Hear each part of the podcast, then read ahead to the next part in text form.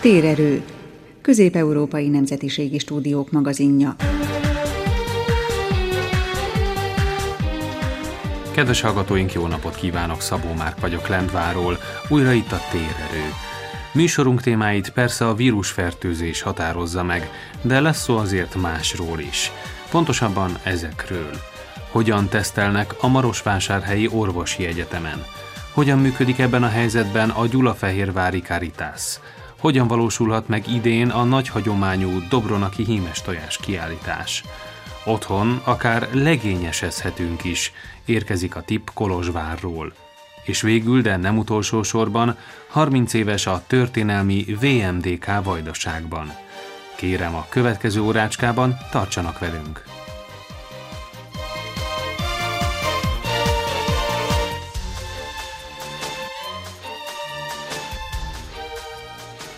Erdélyben a Marosvásárhelyi Orvosi Egyetem Kutatóközpontjának speciális laboratóriumában valós idejű PCR módszerrel végeznek koronavírus teszteket.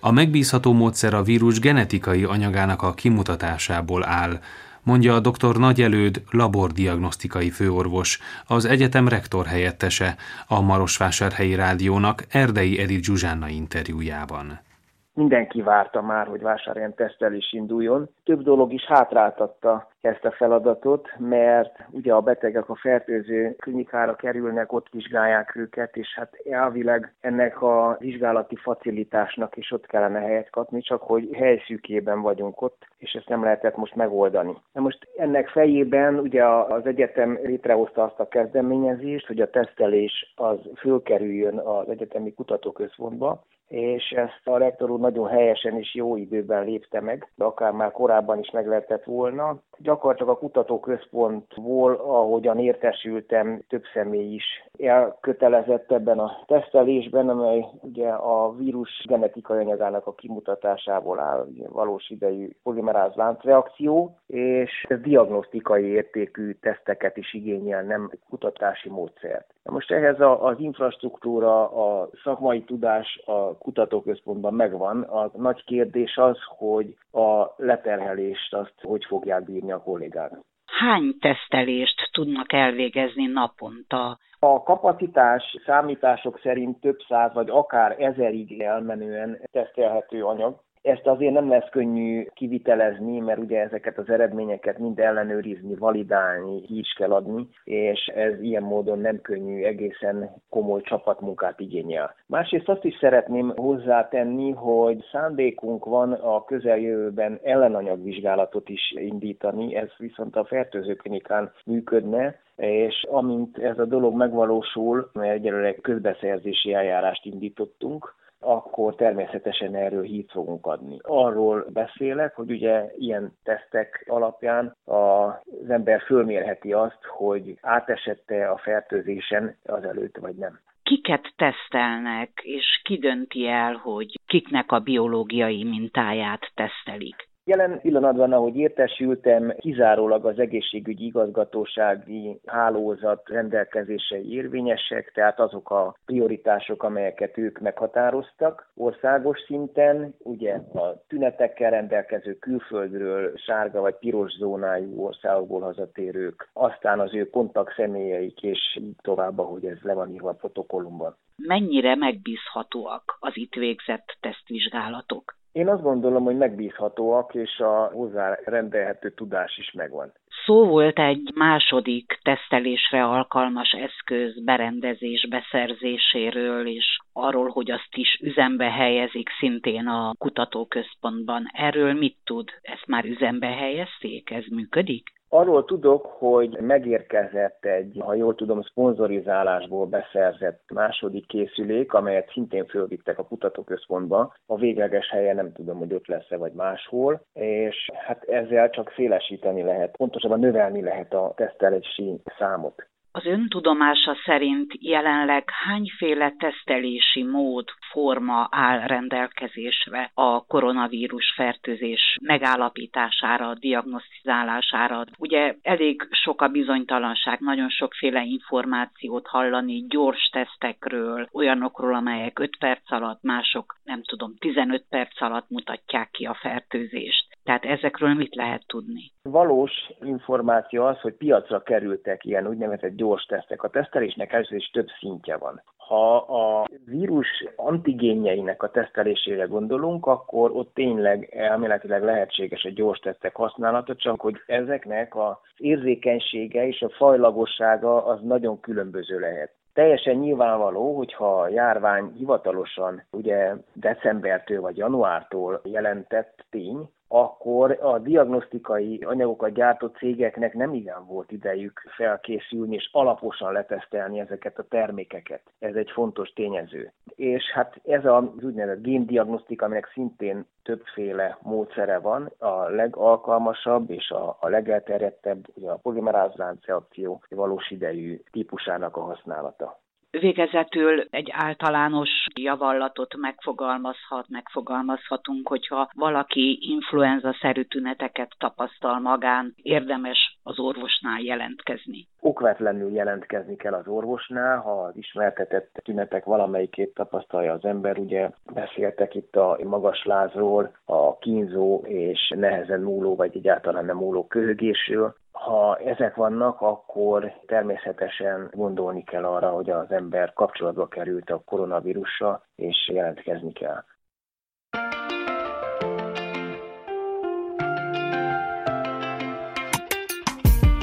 Tudom, hogy hallasz Lehetsz bármilyen távol De tudom lesz olyan Hiába óvlak, te a tűzzel játszol Tudom, hogy milyen, ha hív a messzeség. A túlon is túl. De tudom valamitől a félelem is apró darabokra hull És ha eljön az a perc Belül érzed majd Őszintén nem lesz semmi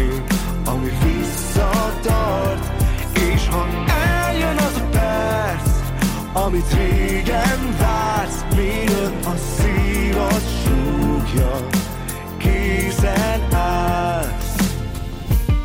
Tudom, hogy néha majd az éjszaka elnyel, Tudom, hogy elkövetsz minden hibát, mindent, amit el kell. Tudom, a szerelem néha fájni fog, de így van ez jó. Tudom, hogy lesznek meredek álmaid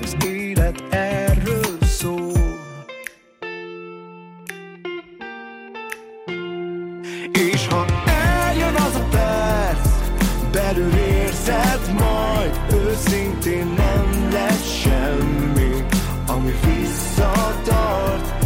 És ha eljön az a perc Amit régen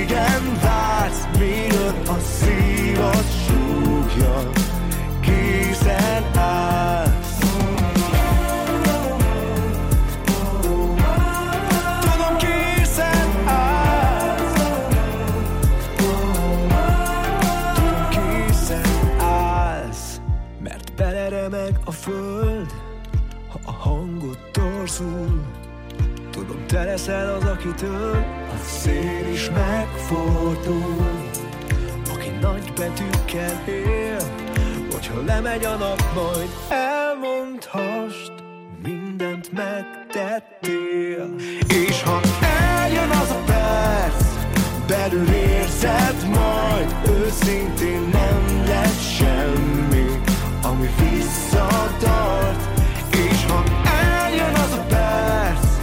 Amit régen vársz Mielőtt a szívad súgja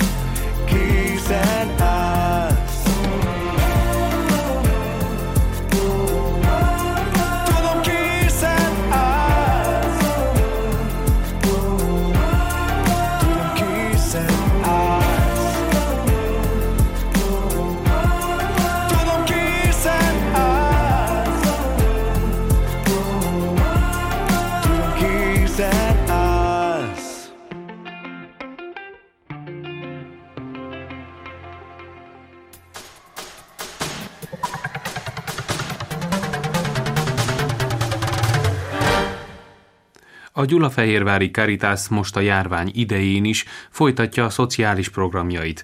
Továbbra is működik az otthoni beteggondozás minden erdélyi régióban, és nem zárnak be a bentlakó ápolóközpontok, idős és gyermekotthonok sem mondja Molnár József, a Caritas PR menedzsere, a Marosvásárhelyi Rádiónak Erdei Edi Zsuzsána interjújában.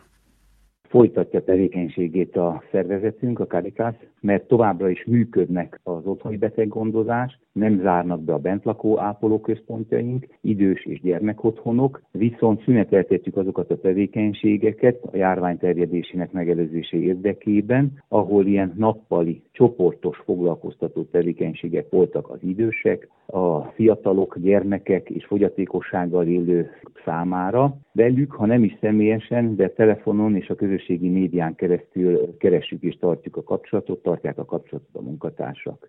Hogyan történik jelenleg ebben a megváltozott körülményben az otthoni idős gondozás? Az otthoni beteggondozás az továbbra is teljes kapacitással működik. Ellátjuk azokat a betegeket, akik eddig is a mi ellátottaink voltak, és sokan segítenek az áplás mellett a bevásárlásban, gyógyszerek kiváltásában és egyéb tennivalók elvégzésében is. Viszont a teljesen kiszolgáltott betegekre koncentrálunk, az idősek és krónikus betegségben szenvedők ellátását biztosítjuk elsősorban. Azokban a háztartásokban, ahová az otthonmaradásra kényszerültek a hozzátartozók, és el tudják látni a betegeiket, és ezt jelzik, velük egyfajta telefonos supportot folytatunk, és oda nem járunk ki. Fontos azt is megjegyezni, hogy amennyiben az ápolóinknál meghűléses tünetek jelentkeznek, tevékenységüket azonnal beszüntetik, és így helyenként csökkenhet a rendelkezésre álló kapacitás. Ezért új eseteket nem tudunk vállalni, illetve új eseteknél is régiónként eltér. Tehát azt kell megjegyezni, hogy mindenhol az otthoni beteggondozás az működik, és nem hagyjuk magukra azokat az embereket, akik krónikus betegek és teljesen kiszolgáltatottak. Hány beteg igényli az otthoni betegápolást? Hány betegről, idős betegről gondoskodnak? Ellátottaink szám az régiónként változik. A nagykaritás szinten kb. 4 és 5 ezer közötti a beteg szám. Hozzájuk próbálunk eljutni ezekben a napokban itt Maros megyében, Marosvásárhelyen mekkora ez a szám? Pontos adatokkal Maros megyében nem tudok szolgálni, mert ez településenként változik. Mindenképp több százról van szó, főleg azokon a helyeken, ahol eddig is működtünk, tehát így a Nagykükülő mentén, a Kiskükülő mentén, Balavásártól egészen Szovátáig, a Nyárád mentén, itt Marosvásárhelyen és Marosszentgyőgy környékén, és Sámsondon van a helyi önkormányzat együttműködésünk, és ott látjuk el a betegeket. Már szó volt arról, hogy a csoportos foglalkozások, tevékenységek szünetelnek, illetve átalakultak. Hogyan, hogy működnek, milyen platformokon, milyen színtereken most ezek a tevékenységek? Ez is változik régiónként. Itt Maros megyében, ha veszük itt Maros megyében, a gyerekeket foglalkoztató nappali központok, azok szünetelkednek, annak az ajtai zárva vannak,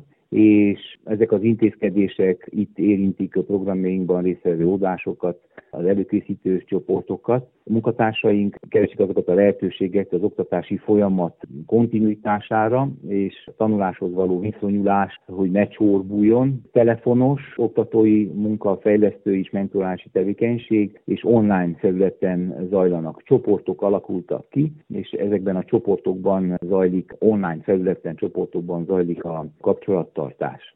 A szülőknek is felajánljuk a telefonon történő informálást úgy az óvintézkedésekről, de támogató, segítő beszélgetéseknek a lehetőségét is. Nem szeretnénk elveszíteni a kapcsolatot a klienseinkkel, akiknek fontos tudniuk, hogy ebben a fennálló helyzetben is megszólíthatóak vagyunk, illetve valós és hasznos információkat tudunk szolgálni számukra. Az erőfeszítéseink célja nem csak az, hogy ne hagyjuk magára a szárnyaink alatt levő közösséget, hanem az is, hogy megbízható információforrást ajánljunk fel az érdeklődőknek. Az eddigiek alapján azt tapasztaljuk, hogy az ellátottaknak szükségük van ezekre a beszélgetésekre, hálások, hogy felvettük velük a kapcsolatot. Várnak-e önkénteseket, és milyen munkára? Zajlik egy felmérés, és felmértük azoknak a munkatársaknak és önkénteseinknek a számát is, akik ebben a helyzetben hajlandóak vagy vállalják, hogy szükség esetén bevethetők, mozgósíthatók legyenek, hogy ellássák a bajba jutott és otthon rekett időseket, vagy egyáltalán a rászorulókat, akik otthon vannak, de ameddig nem alakul ki a helyi hatóságokkal, helyi önkormányzatokkal egy partneri kapcsolat, hogy miként lehetne ezt megoldani, addig azt ajánljuk, hogy a helyi kezdeményezésekbe kapcsolódjanak be azok, akik ezt vállalják. Jószerivel vannak ilyen helyi kezdeményezések, akár itt Maros megyében, a városban, de akár a többi településeken, Csíkszeredában jöttek, Gyergyőszent Miklóson jöttek létre ilyen platformok, és ezt ajánljuk, hogy velük keressék a kapcsolatot. Végezetül milyen telefonszámokon érhetőek el a Karitász munkatársai, illetve hol, milyen módon lehet részletesebb információkat kapni a Karitász szociális munkájáról? Elsősorban az online felületeken vagyunk elérhetők, így működik a honlapunk és a közösségi média oldalaink is, a Facebook oldalon. Itt részletes leírást találhatnak meg, hogy melyek azok a szolgáltatások, amelyek működnek, melyek azok, amelyek szünetelnek, régiós szinten. Ennek mondanám is a címét, Caritas, kötőjel ab.ro, ez a honlap címünk, a Facebook címünk az meg Caritas AB. Ugyanakkor telefonnal is állunk a rendelkezésre az érdeklődőknek. Három telefonszámot adnék meg. Az egyik a vásárhelyi központ, az 0265 250 191, vagy a Csíkszeredai az 0266 315 763-as szám, és van egy központi irodánk telefonszáma Gyulafehérváron 0258 811 499. Aki eléri a honlapunkat, az megtalálhatja ezeket az elérhetőségeket, és hívjon bátran minket egész nap elérhetőek, hívhatóak, vagy van egy e- bizonyos napszak? Ezek a telefonszámok munkaidőben elérhetők, 8 órától 4 óráig, ugyanakkor vannak olyan telefonszámok is, a saját mobiltelefon számaink, amelyet bátran hívhatnak, ezt is meg tudom adni, az én elérhetőségemet, és én aztán továbbítom ezeket az üzeneteket, illetve olyan információkat tudom ellátni az érdeklődőket, amely célhoz vezet. Az én telefonszámom az 07 41 258 161.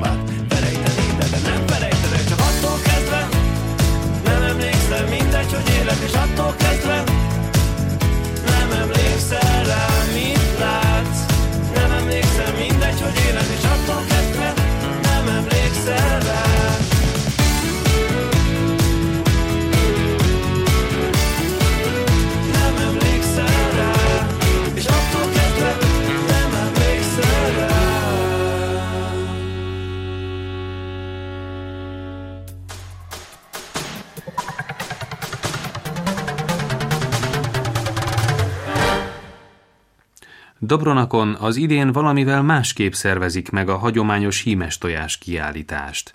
Berden Anna főszervező ismerteti a részleteket, a riporter Cigán Szilvia. Minden éven Dobrona községben nagyszabású hímes tojás kiállításra került sor. Ha jól tudom, már több mint 20 alkalommal megvalósul ez a kiállítás gyönyörű szép hímzésekkel, hagyományosakkal, modernebbekkel, helybeliek kiállítják saját kis művészeti alkotásaikat, vagy máshonnan érkezők is szoktak jönni Dobronakra. Sajnos az idén ez koronavírus terjedése miatt meghiúsult, de nem egészen. Berden Anna most elárulja nekünk, hogy hogyan oldják meg Dobronakon az idén a hímes tojás kiállítást. Mint a kedves hallgatók tudják, Dobronakon a hímes tojás kiállítás az egy hagyományos kiállítás, és az idén eh, már 24. alkalommal szerveztük volna meg, de mivel, hogy nem lehet eh, élőben, így úgy döntöttünk, hogy egy virtuális kiállítást fogunk az idén szervezni, és pedig nem csak a hazaiak, tehát az Egyesület tagjai állíthatnak ki hímes tojásokat, hanem így az egész világban meghirdettük a Facebook oldalunkra, tettünk egy felhívást, és minden tojásfestő rajongót arra kértünk, hogy küldjenek fotókat nekünk a saját készítésű hímes tojásaikról, és mi akkor ezt közé tesszük a, a Facebook oldalunkon. Tehát nyitottunk egy albumot, amelyben akkor így megmutatjuk, hogy ki milyen szép hímes tojásokat tud alkotni. Minden esetre maradtunk annál, ugye, hogy hagy, hagyományos technikákat állítunk ki, tehát jobban a népművészetet fogjuk most is reklámolni, tehát az, azt jelenti, hogy viasszal írott tojások, ezek lehet maratottak is, tojások és ilyen levélrátétes hagymahéjban festett tojásokat állítunk így virtuálisan is. Milyen a visszhang? Gondolkodtunk azon, hogy, hogy szervezzük egy ilyen kiállítást, vagy nem most ilyen időkben, de nagyon jó a visszhang, így két napig tart nyitva a kiállításunk, és már nagyon sokan küldtek fényképeket, mondhatom hazaiak is, legtöbbnyire Magyarországról, Horvátországból kaptunk már, Erdélyből, Belgiumból, és egyet még Amerikából is. Tehát örülnek a tojáskiállítók, hogy legalább így be tudnak mutatkozni mivel hogy most élőben nem lehet, annak is örülnek, hogy így legalább megismerjük egymást jobban, mint így a, a helybeli kiállításon, megismerhetjük egymás munkáját. Ugye itt most látszik, hogy a népművészetnek nincsenek határai, pláne nem a tojásfestésben, a viasszal írott tojásban biztos nem. A helyiek valószínűleg szintén csatlakoztak, még akkor is, hogyha talán nem tudják éppen kezelni a Facebookot. Igen, a helyeknek e-mailen is, postán is, telefonon is tettünk felhívást, és segítünk nekik, hogy tehát, hogy ők is akkor láthatóvá váljanak így a Facebookon keresztül. Úgyhogy várjuk továbbá is a helyek közreműködését is. Tehát mivel, hogy most úgy döntöttünk, hogy mások is közreműködhetnek, de remélhetőleg minden helyi, aki az előbbi éveken szokott kiállítani Dobronakon, csatlakozik majd hozzánk. Ezt mi is reméljük, de hát azért azt is kell tudni, hogy korlátozott-e a fényképek száma, vagy bármennyit fel tudnak helyezni a galériába, az virtuális galériába, illetve meddig tart nyitva a kiállítás? Tehát április 9-ig várjuk a fotókat. Ugye ez a kiállítás most egy állandó, a megtekinthető kiállítás lesz majd a, a Facebook oldalunkon, de április 9-ig, aki elküldi a, a fotót az alkotó nevével az e-mail címünkre, vagy Facebook oldalunkon privát üzenetbe, annak a, fényképét közzétesszük, és örömmel várjuk a fotókat. Az elején nem határoztuk meg ugye, hogy mennyi, de ilyen szép kis kollázsokat készítünk a fotókból, és válogatást is csinálunk, hogyha túl sokat tudnának küldeni, de hát várunk legalább egy tíz fotót egyik-egyik alkotótól. Berden Anna minden éven a hímes tojás kiállításnál jelentős szerepet vállalt már a szervezésnél, az elkészítésnél, de ezen túl ön is készít hímes tojást. Az idén van erre lehetőség arra való tekintettel, hogy ugye jó a visszhang, és meglehetősen sok munka van a Facebook galériával. Igen, igyekszem majd én is néhányat elkészíteni, ha bár mi eddig a kézműves házba, házban már ugye sokkal húsvét előtt készülünk, és készítünk ilyen hagyományos dobronak és muravidéki mintákat, de most majd igyekszem én is mégis festeni, vagy írni tojásokat is, így itthon, de minden esetre igaz sok munka van a, a, a Facebookon a képek közétevésével, de megy azért a munka. Ugye többen vagyunk, akik belesegítenek, és sikeresen tudunk még eddig dolgozni. Gondolkodtak-e azon, hogy valami más tevékenységet is így a virtuális úton megvalósítsák, arra való tekintettel, hogy most a kézművességek házában gyakorlatilag leállt az élet, ha így fogalmazhatok? Igen, a honlapunk is készülőfélben van, és ott majd akkor ilyen kis filmeket fogunk közé tenni, ahol akkor így virtuálisan is ugye meg lehet tanulni majd esetleg a kosárfonást, a, a csuhéből készült kis apró tárgyak, vagy tekerek készítését, a mézes kalács díszítést, és persze az önök segítségével, a média segítségével is akkor ezt tudjuk majd reklámolni.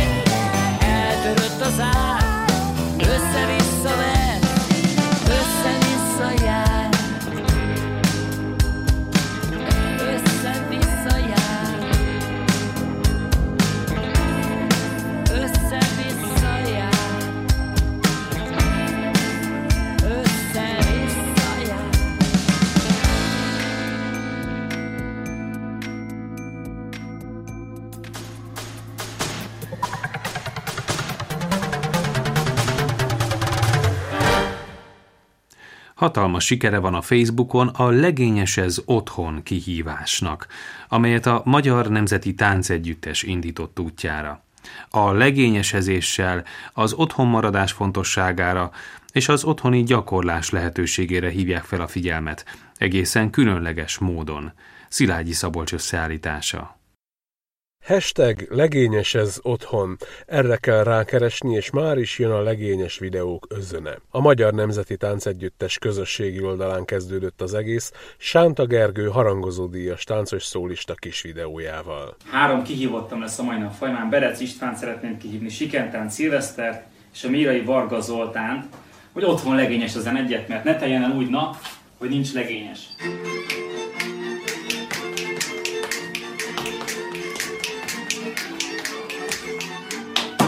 A feladatban hat szabadon választott kalataszegi legényes fontot kell táncolni a lakásban, majd három újabb szemét megnevezni a kihívásra. A kampány néhány nap alatt hatalmas siker lett. Rövid, magyar néptáncos kisfilmek ezrei lették el az internetet. A világon mindenhol akad valaki, akit kihívtak, vállalta is a kihívást, és újabb három embert hívott ki.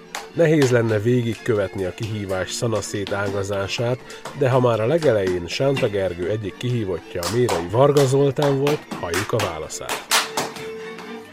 Köszi Gergő a kihívást, az én három meghívottam. Bordás Barnabás, Vince Pistuka Roland és Farkas Lóri. Igen, a falu Persze, a kihívásoknak se szeri se száma. Köszönöm szépen a kihívást Bodor Botont és Baguszak Balázs barátomnak. Ezennel tovább terjesztem ezt a vírus Betlendi Andris fele, Dézsi Attila barátom fele és Bálint Zsolt fele. Az én kihívottjaim Szőke Attila, Nagy Zoltán és Kecskés Lórán. A legényes kihívás futótűzként terjed tovább a közösségi médiában, sőt, már rokon kihívások is vannak. Köncei Árpád az Erdélyi Táncház egyik elindítója újabb ötlettel rukkolt elő. A Magyar Nemzeti Táncegyüttes legényes kezdeményezése mellé szeretnék egy pontozó sorozatot is elindítani.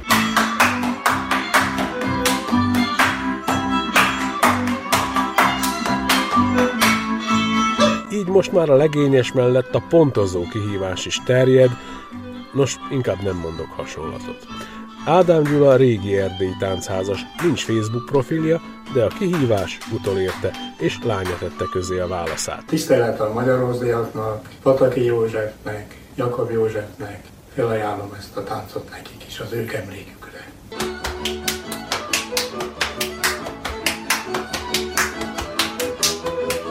Mihez kezdene a sok táncos zenész nélkül? A prímások sem hagyták alám, vonót és okostelót ragadtak, s ők is kihívják egymást egy kis muzsikára.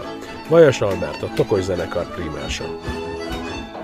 Kedves Kovács Marci, köszönöm nagyon szépen, hogy gondoltál rám. A kihívást elfogadom. Nem maradt más hátra, mint hogy eljátszam az általam kiválasztott legényest. Györgyfalvi legényest fogok játszani nektek.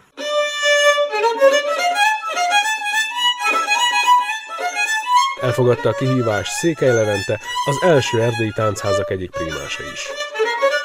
Látom, hogy erősen kihívóan viselkedtek, vállalom a kihívást. Én nem tudom, kit hívjak ki, szerintem mindenki kihívott már mindenkit, úgyhogy tudjátok mit, én kihívom a koronavírust, hogy hagyja abba. Egyébként mindenki vigyázzon magára, maradjatok otthon, Isten áldjon mindenkit.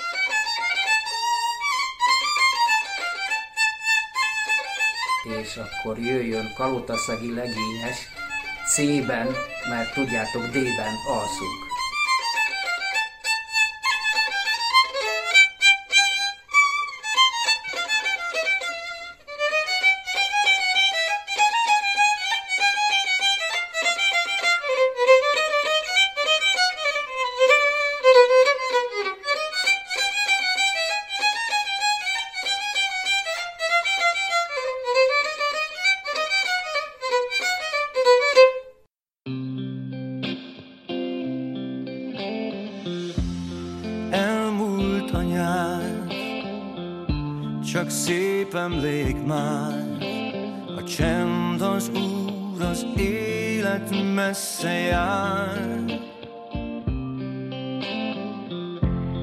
Ránk tör az ősz, s ő más szemmel lát, ami rólunk szólt, ami értünk volt, egy új tavaszra vár.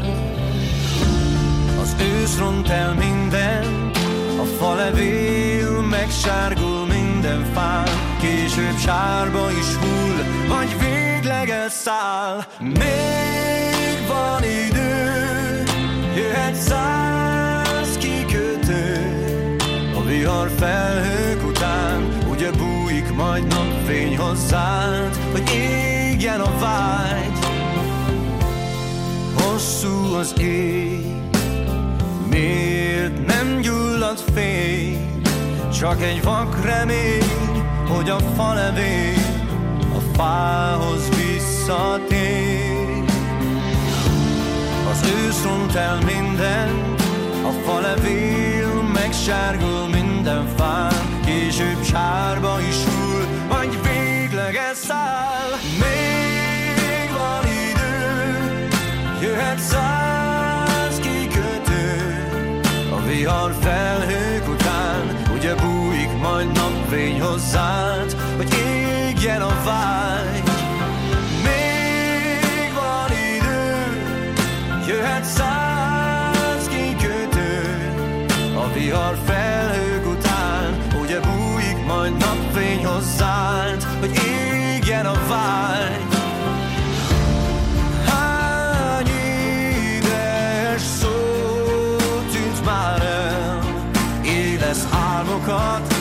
Használj szárnyakat, élned kell, ébredj fel, még van idő, jöhet száz kikötő, a vihar felhők után, ugye bújik majd napfény hozzád, hogy égjen a vágy.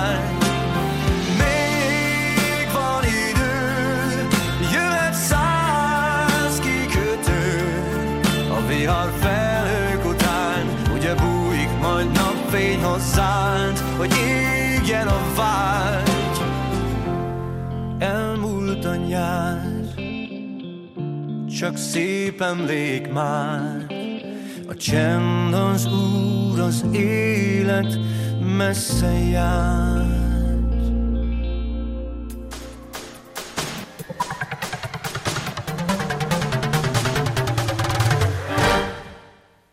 A történelmi VMDK 30 éve 1990. március 31-én alakult meg Doroszlón a Vajdaságban.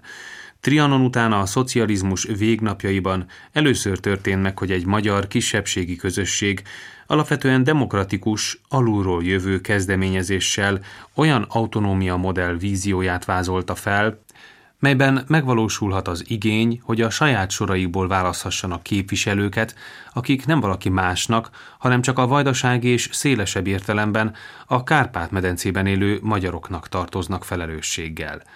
Így fogalmaz Ágoston András. A történelmi VMDK elnökét Ternovácz István szólaltatta meg kezdetek valamikor 89 végére, december 18-ára esnek, amikor is egy 11 tagú kezdeményező bizottság élén én átnyújtottam, és nyilvánosságra hoztam a Vajdasági Magyarok Demokratikus Közösségének a megalakítására vonatkozó kezdeményezésünket. Ez elég nagy érdeklődést váltott ki, nem csak Szerbiában, hanem akkor még létező Jugoszlávia szerte. Ez egy olyan elképzelés volt, aminek a lényege, és ezt rögtön észrevették, legelőször talán a szerb médiában, hogy a mi autonómia elképzelésünk, ami ebben a kezdeményezésben benne se volt, de utána jött egy sorozat, interjú, stb., ahol már pedzettük ezt a gondolatot. Tehát ez az autonómia kezdeményezés olyasmire vonatkozott, hogy legyen a vajdasági magyaroknak, mint kollektivitásnak egy olyan a magyarok által megválasztott szerve, amelyik alkalmas lesz arra, hogy föltárja, kifejezze, és nem kevésbé önállóan képviselje is a vajdasági magyarság identitása megőrzését célzó alapérdekeket. Én azt hiszem, hogy ezt a törekvést sikerült megvalósítanunk, az eszmét sikerült a történelmi VMDK léte alatt tovább vinnünk, a nemzetközi síkra emelni, hát csak éppen nem sikerült megvalósítani. Ágoston András 46 éves volt, amikor kezdeményezte a Vajdasági Magyarok Demokratikus Közösségének a megalakulását. Azóta 30 év elmúlott. Hogy látja most milyen a csillagok állása? Van egy nemzetben gondolkodó magyar kormányunk, nyakunkon ez a koronavírus. Milyen most a kibontakozás lehetősége? Vannak célok, amit már sikerült megvalósítani, és itt van az autonómia, amelynek a megvalósítása még várat magára. Sajnos átfogó monográfia erről az időszakról, történelmi VMDK-ról nem született föltételezem, hogy az elkövetkező 30 évben csak meg fog születni egy ilyen monográfia. Ami szerintem lényeges, az három dolog. Az első az, hogy nem adhatjuk föl, és mindig kezdeményezni kell. Mi ezt úgy mondtuk annak idején, hogy értelmezni kell a körülöttünk zajló eseményeket, és aktívan kell hozzájuk viszonyulni. Mindenről megvolt a véleményünk ezt a véleményt mindenről nagyon gyorsan, abban az időben hihetetlenül gyorsan, elsőként a szerbiai politikai szintéren közöltük is. És itt mindig egy olyan előnyre tettünk szert, hogy minket ugyan támadtak, de nekünk nem kellett védekezni, mert folyton új eszméket fogalmaztunk meg. Azt hiszem, hogy ez egy olyan pozitívum, amit minden kisebbségi szervezet, ha jól működik, akkor alkalmazhat és alkalmaz is. A második dolog az szintén nagyon fontos. Egy szervezet változik, növekedik. Nem hiszem, hogy volt vagy van a Kárpát-medencében olyan politikai szervezet, amelyiknek 26 ezer tagja volt. Nem fizettek ők mindannyian tagsági díjat, de ennyi aláírt belépő nyilatkozatot tartott nyilván Vékás János a szervezetünk akkori alelnöke, aki nélkül ma nem lenne dokumentált tevékenysége a történelmi VMDK-nak.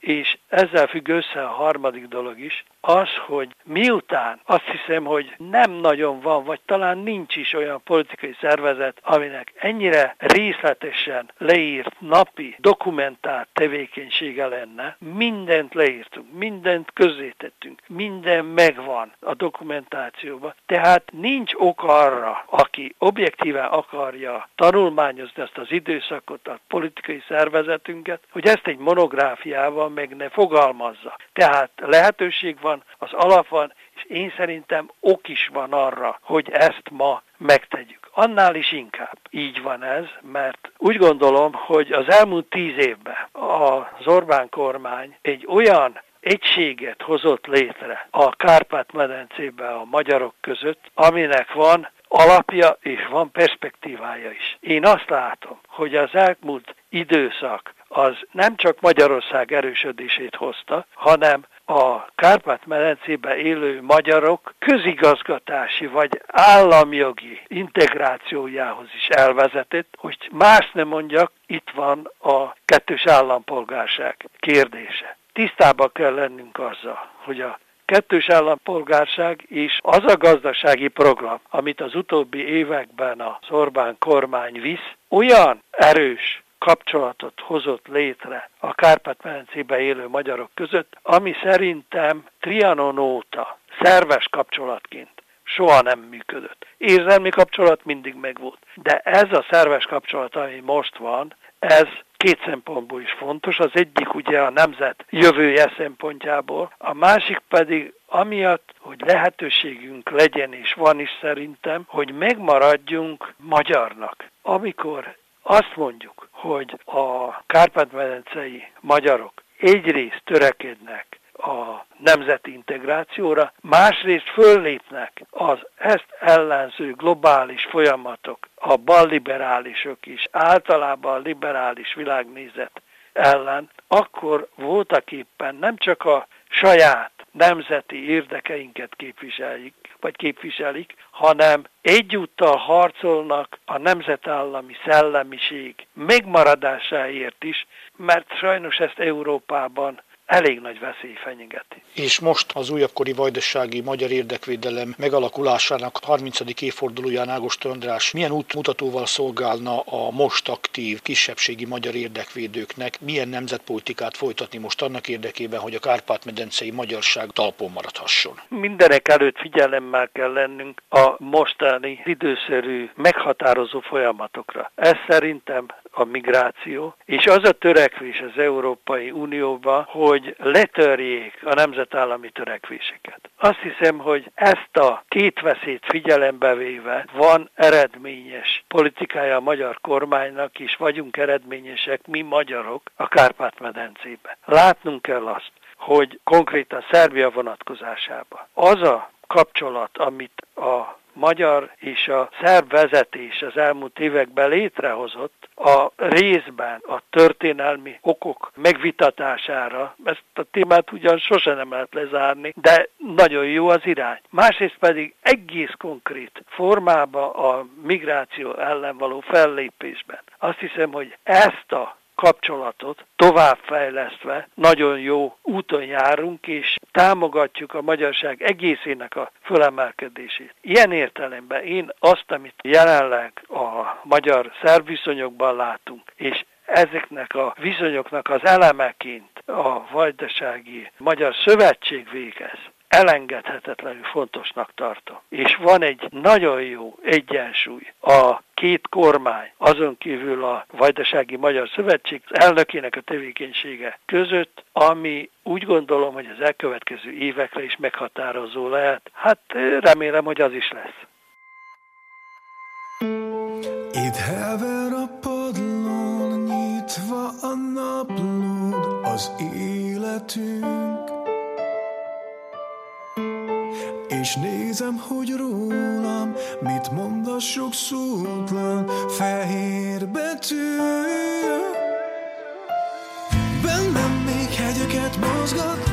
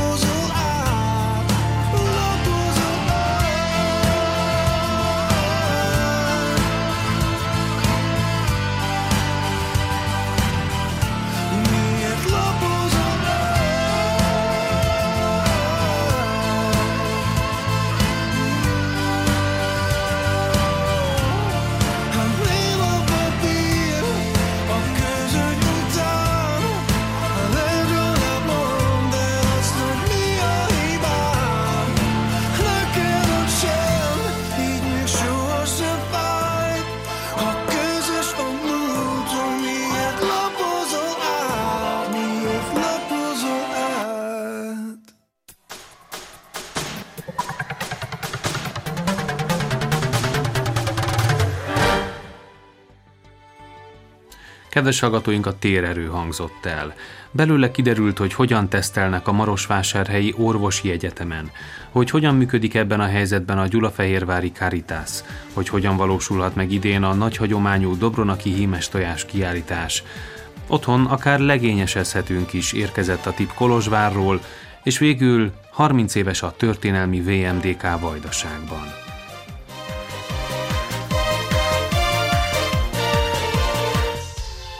Köszönjük a mai figyelmet Kárpát-medencei munkatársaink nevében is. Ma Torma Robert és Szabó Márk voltak önökkel. Vigyázzanak magukra, maradjanak otthon és tartsanak ki. Viszont hallásra!